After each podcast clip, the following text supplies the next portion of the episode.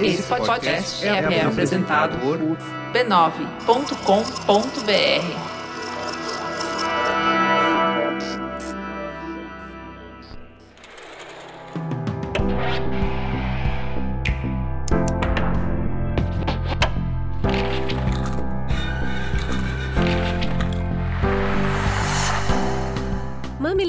Mamileiros e mamiletes, bem-vindos ao nosso espaço de reflexão a partir de produções culturais. Eu sou a Cris Bartz. Eu sou a Juva Lauer e esse é o Mamilos Cultura. Hoje, o que inspira a nossa conversa é a série Houston, disponível na Netflix. Cris, vamos para a sinopse. Baseada em uma história real, Houston acompanha a história de Houston, um famoso estilista e socialite americano que redefine o mundo da moda nos anos 70 e 80. Ele deixa de ser um designer de chapéu da ex-primeira-dama Jackie Kennedy e desponta como um ícone da moda da alta costura em Nova York desta época. Mas, como um humano, muitas questões sobre sucesso são exploradas na série e como isso reflete na pessoa humana, Cenas de drogas e relacionamentos abusivos acabam entrando na jogada e a gente vê a queda de um grande ícone. Houston está disponível na Netflix, tem só cinco episódios, eles são bem curtinhos. Vamos começar então nas nossas reflexões. Eu queria puxar um aspecto que me chamou muita atenção, que foi essa série fala bastante sobre processo criativo, né? Sobre a dor inerente ao processo de criar. Então tem uma cena em que ele tá tendo. Ele entra em pânico porque ele tá prestes a fazer um desfile com alguns dos maiores nomes da moda é, dos Estados Unidos e de Paris para justamente fazer um, um reality show da época, talvez. é um, tá mais para um, um, clássico, né? Para ver quem, é, para ver quem são os melhores. E aí ele começa a ser invadido pela essa síndrome do impostor, de que eu não vou conseguir. Ele tem um ataque de pânico mesmo. Sim. E é uma amiga dele que resgata ele desse ataque de pânico, a Liza Minelli, que ela praticamente chacoalha ele e fala assim: amigo, isso é a essência de criar. Criar é mergulhar nesse terror, é mergulhar nesse não saber, nessa tela em branco. Ninguém gosta de criar, as pessoas gostam de ter criado alguma coisa. E para mim, como uh, todo dia a gente tem que enfrentar essa folha em branco, né? Foi muito legal, assim, porque é, reconhecer é, esse processo, né, esse sofrimento, essa angústia que a gente uh, só que a gente sente enquanto a gente está Uh, enquanto ainda não baixou aquela inspiração, enquanto ainda não veio a luz, porque depois que você sabe para que lado é para remar, o fazer é uma delícia. Mas esse processo de, de ter a ideia tem dor, né?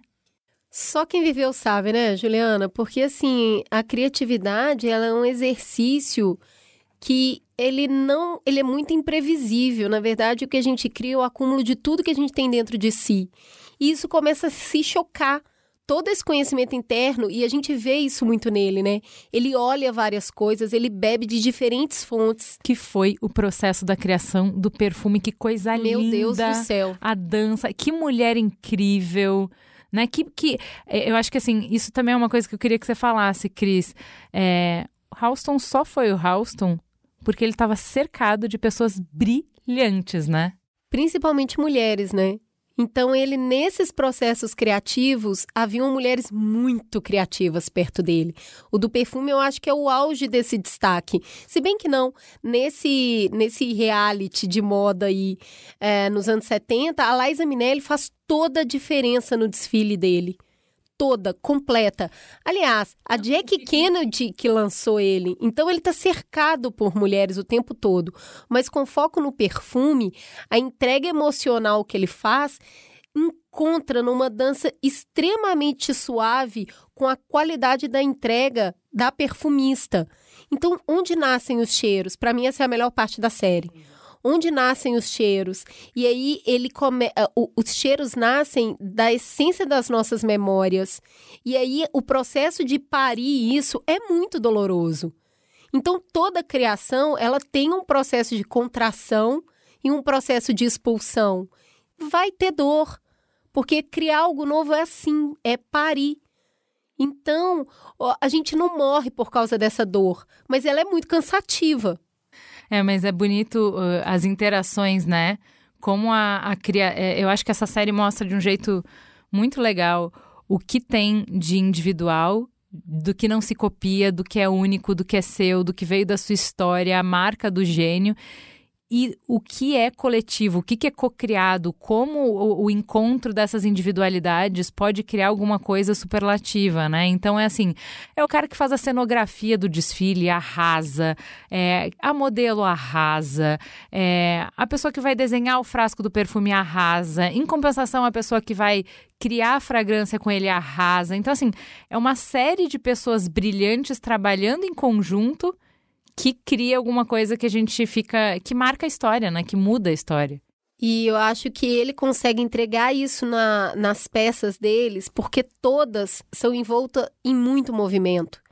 São tecidos sempre leves que ele usa e todos, tudo esvoaçante, né? Lindo tudo esvoaçante, demais. como se aquela mulher estivesse próxima de ficar nua.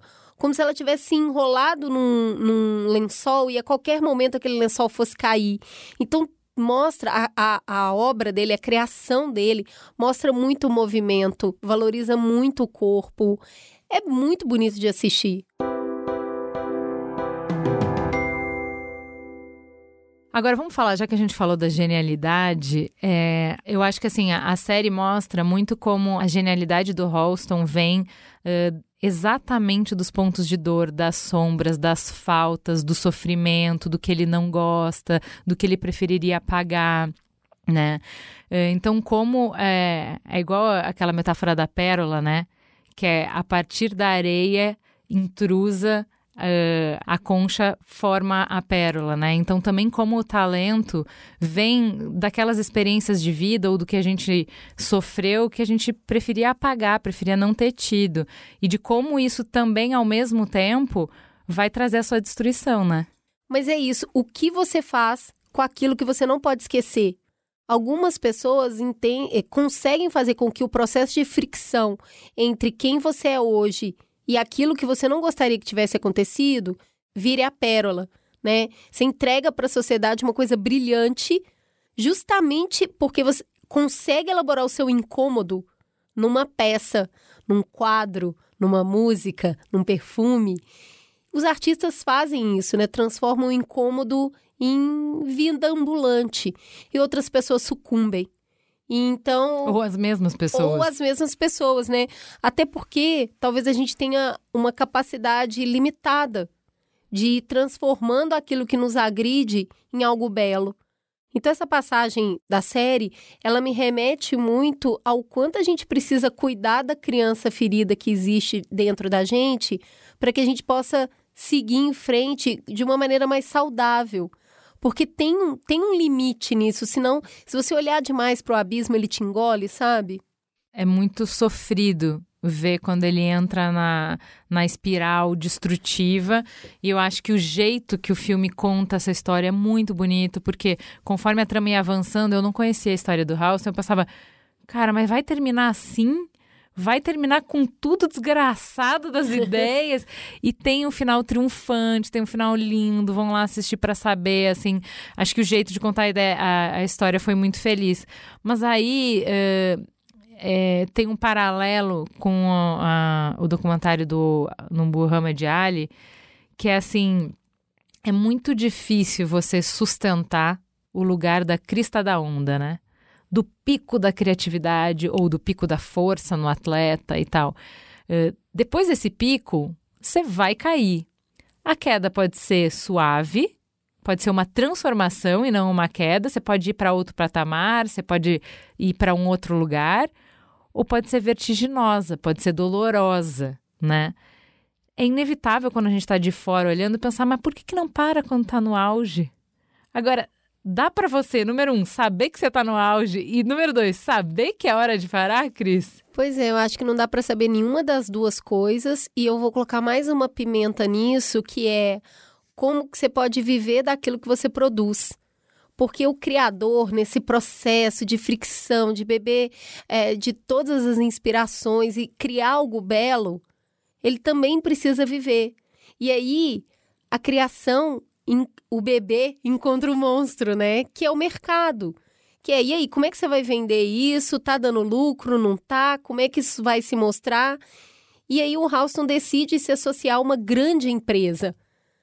Que é, o mundo vive de conglomerados, né? Em algum momento é, existe junção de pessoas para pensar junto e ganhar mais potencial. A partir do momento que ele assina com um conglomerado, ele pensa: beleza, agora eu posso focar só na criação. Vai ter alguém para fazer as contas, vai ter alguém para vender, eu não preciso me preocupar. Isso não é verdade. Não dá. Como você não enxerga se você está no auge? Como você não enxerga que hora que você tem que parar? Você vai só alastrando. E aí, no alastrar, você pode também tomar decisões que você não, não entende muito bem o que elas podem significar. O Houston, a marca dele era ele. E quando ele entra num conglomerado e aí você tem que entregar números, você tem que entregar planilhas, você tem que entender disso, é óbvio que ele passa a ter chefe, né? E é muito difícil para uma pessoa que está vendo o que ninguém vê convencer que aquilo é o melhor, porque é do mundo do impalpável. E aí esse sofrimento dele é muito grande. Não, vai ser esse frasco mas isso encarece o produto, mas tem que ser este. Não, eu não quero fazer mala, gente. Pelo amor de Deus, eu faço alta costura. Eu não quero o meu nome numa, num chinelo. Não, mas é isso que vai fazer pagar as contas. Esse embate o tempo todo também é um alerta muito grande, sabe? É uma experiência muito forte sobre viver e ao mesmo tempo produzir, viver daquilo que você produz. Então, mas é difícil, né? Porque em momentos da série, é, você tá batendo palma ali para ele, para como ele foi forte em defender o gênio criativo dele, só por isso a marca dele tinha algum valor. Você fala, pô, tá aí, hein?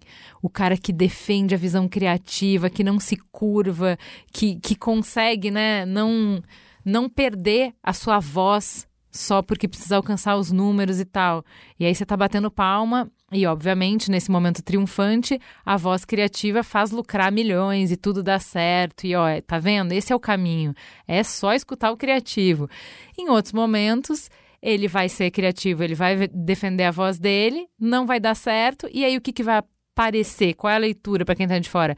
Foi birrento, bateu o pé, foi teimoso, não teve visão, não escutou ninguém, foi autocentrado, né? Então, assim na verdade, a vida não tem manual, você não vai receber uma folha de respostas depois para saber se a alternativa teria sido melhor do que a escolha que você fez naquele momento, né? Com as ferramentas que você tinha naquele momento, com o que você estava enxergando naquele momento, né? Isso é muito cruel, porque quando você acerta, você é um gênio, e quando você erra, você é simplesmente uma pessoa arrogante e sem, e sem visão. É. Ou você tem a visão demais, ou você não teve visão nenhuma. É, total um negócio é que o ponto de partida para chegar nesses dois resultados é sempre o mesmo. É difícil saber quando é para ser flexível e quando não é. Mas eu acho que o grande aprendizado dessa série, porque a marca não existe mais e ela não se sustentou, é justamente conseguir identificar do que você não abre mão. O que é essencial para você? Se a gente conseguir tirar os valores, o que, que é o básico para conseguir daquilo não abrir mão e aí sim brigar com unhas e dentes e conseguir ser flexível e ouvir mais nas outras coisas que não sejam essas. Então, separar o que é imutável do que pode ser mudado é fundamental para você não sucumbir. É, eu acho que também tá, tá muito bem desenhado ali na série é, a importância de você se cercar de pessoas que você confia, porque é nesse nesse ambiente que vai sair o melhor, né? Porque entre as pessoas que você confia, não é necessário esses muros todos para defender as suas ideias, porque ela vai circular, né? É, é muito bonito. É, tem o, o, momento, o primeiro momento em que só os amigos estão ao redor, ele confia em todo mundo, cada um traz o melhor de si, eles produzem coisas incríveis juntos. Tem um momento em que ele se perde nele mesmo e ele não escuta ninguém e as coisas começam a dar errado. E mais pro final, tem um personagem que me emocionou muito, que é aquele menino que foi contratado para ficar no lugar dele. Caramba! É um fã, o fã é real é oficial. Lindo, lindo. Que assim, cara, cê, assim, é, não dá, não dá para viver sem a gente confiar. Não dá para confiar em todas as pessoas, mas viver sem confiar não dá. É na hora que ele encontra esse moleque que tá afim, né? Que respeita o legado dele, respeita quem ele foi, respeita quem ele pode ser que ele volta a poder brilhar, da- fazer o canto da- do cisne dele. Nossa, então, ele é chamado pelo fã na responsabilidade. Você não tem o direito de deixar cair tudo isso que você construiu. É muito bonito. é lindo demais, gente. Ó, assistam Houston. É isso, Juliana. Temos um programa? Temos um programa. Fica a gostosa sensação de um Mamilos no ar. Beijo, gente. Até semana que vem.